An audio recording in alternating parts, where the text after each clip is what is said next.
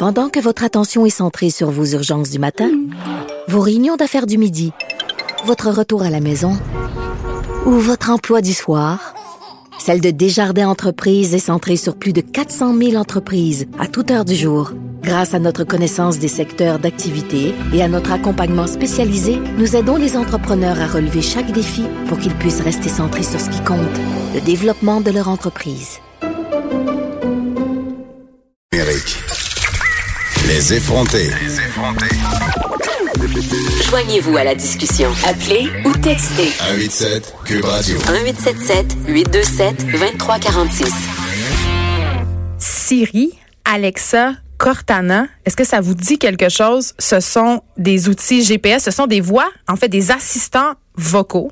Euh, si vous êtes un minimum branché, vous en avez tous utilisé là, tu sais Siri. Alors, moi Siri elle m'énerve. Moi ça me fait peur. Moi j'y touche pas en fait. Je suis super rien Siri pour vrai. elle, dit, elle, dit, toujours je ne peux pas vous aider. C'est peut-être toi qui es incohérent? Je pense que c'est mon accent du lac pour vrai. Ah peut-être. beaucoup de misère avec les accents. Parce que moi je rush en ce moment Geneviève, j'ai pas compris les deux premières phrases, puis je, sais, pas si ma chronique est lancée ou non en fait, c'était comme c'est comme des sons. Ben en fait peut-être que tu aurais besoin d'un assistant vocal ou c'est moi qui en aurais besoin.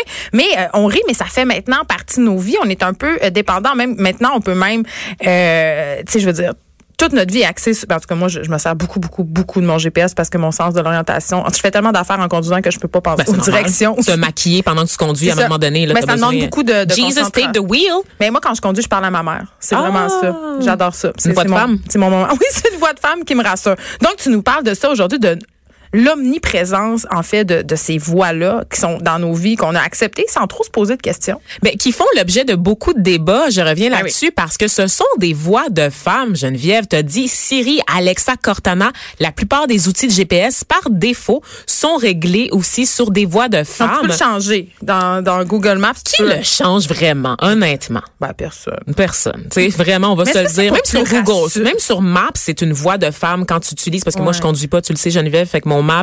Des fois, j'ai besoin d'un GPS pour marcher, tout simplement, dans la vie. mais quand tu vas dans une ville étrangère, ça peut être très pratique. Ou dans les rues de Montréal pour éviter des nids de poules. on me retrouvera jamais. J'ai peur de tomber dans un puits. Tu sais, la peur de tomber dans un puits. Mais ici, à Montréal, c'est dans les nids de poules puis qu'on te retrouve jamais. Mais ça n'a pas quelque chose de rassurant, une voix de femme en même temps? Est-ce que, je suis pleine de préjugés? Ben, quelque chose de rassurant, mais on peut-tu aussi parler de sexisme, s'il vous ben, plaît, Geneviève? Tu le sais. Tu, connais mon agenda, Geneviève Peterson? Voyons donc. C'est un débat qui fait rage. C'est pas juste moi qui l'ai remarqué. C'est un débat qui fait rage. C'est les autres féministes.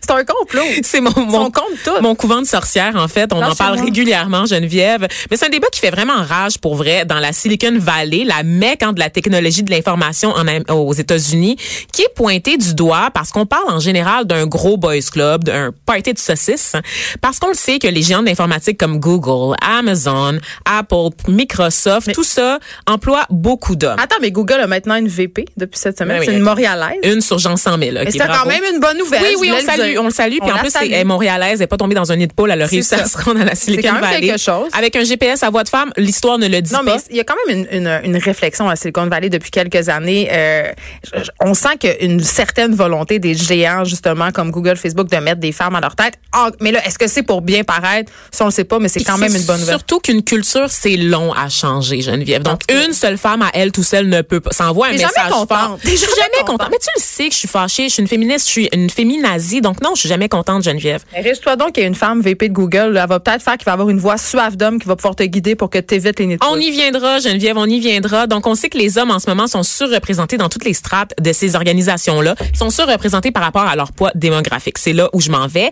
notamment dans les départements de développement d'intelligence artificielle.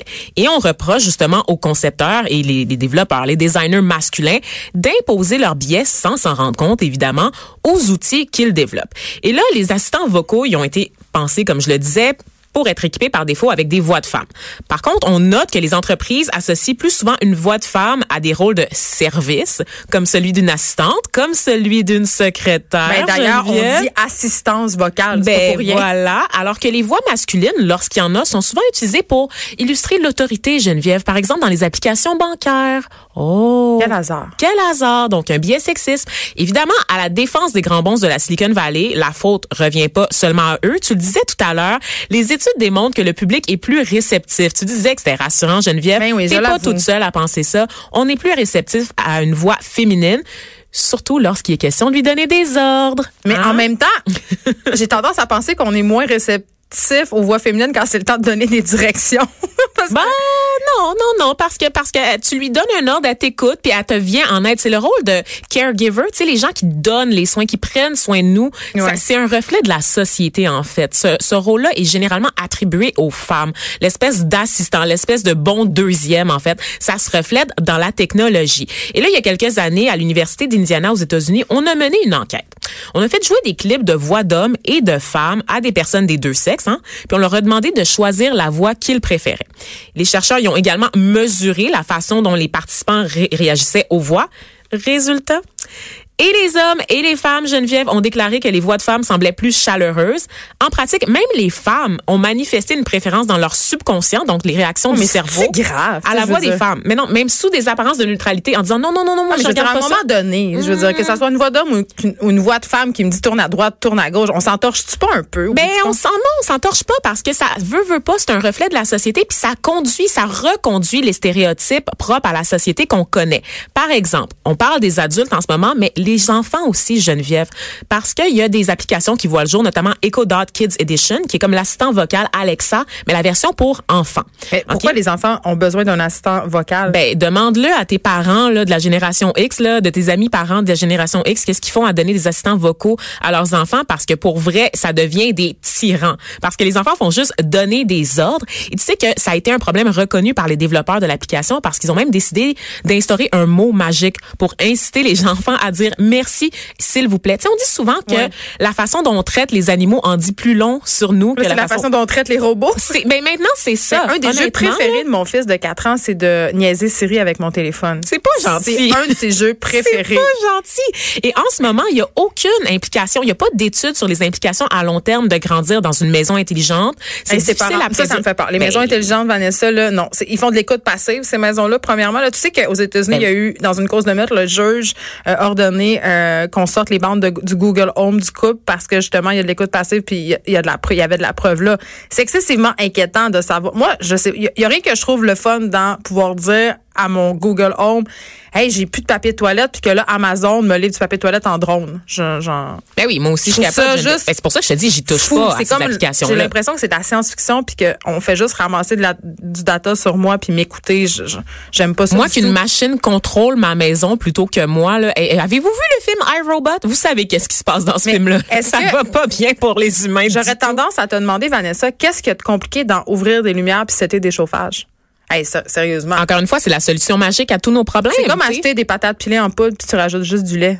Est-ce que tu sauves vraiment du temps? La réponse, c'est non. Ben, c'est ça. Il y a une déresponsabilisation des adultes qui se transmet aux enfants parce que les enfants y évoluent là-dedans. Puis en ce moment, c'est en- on peut pas l'évaluer les impacts de ça parce que c'est en cours. Mais ça se passe maintenant, Geneviève. Tu pourrais gérer ton chauffage à distance.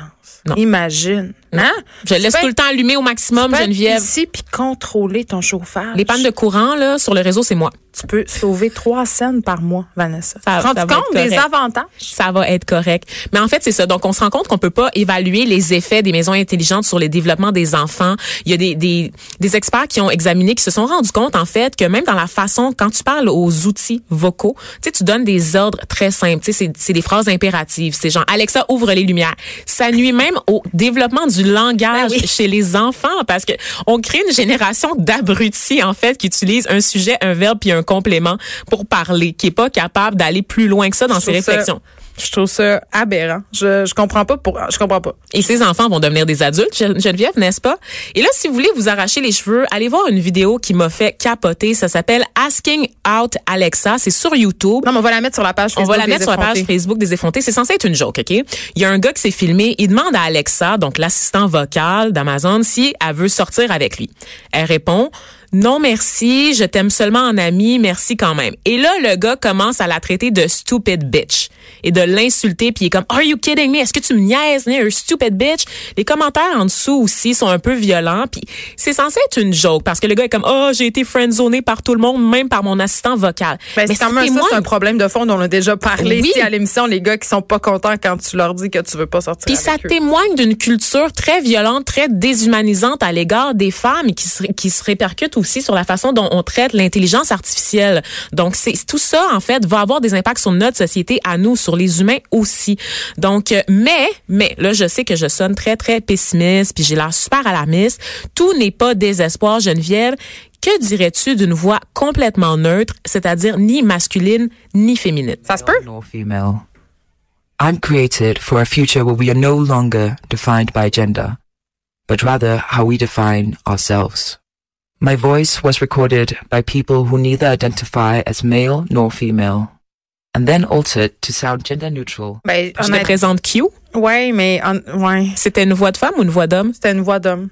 Tu, trouvais que c'est une, Une voix, de jeune homme de 14 ans, genre. Ben non. Ah oh oui, mon moi, Dieu, c'est comme l'affaire, tu sais, quand il y avait eu le- l'espèce de truc viral sur les réseaux sociaux où on La robe, la robe bleue et la robe non, blanche. le Yami puis Ah. Lenny, c'est comme Mais- ça. Moi, j'entends une voix Ben, c'est une voix ni neutre. homme ni femme, Ben, je pense ni que femme en fait. Ben, je pense que c'est une voix neutre, effectivement, puis on peut attribuer le sexe qu'on a envie de lui attribuer ou pas lui attribuer.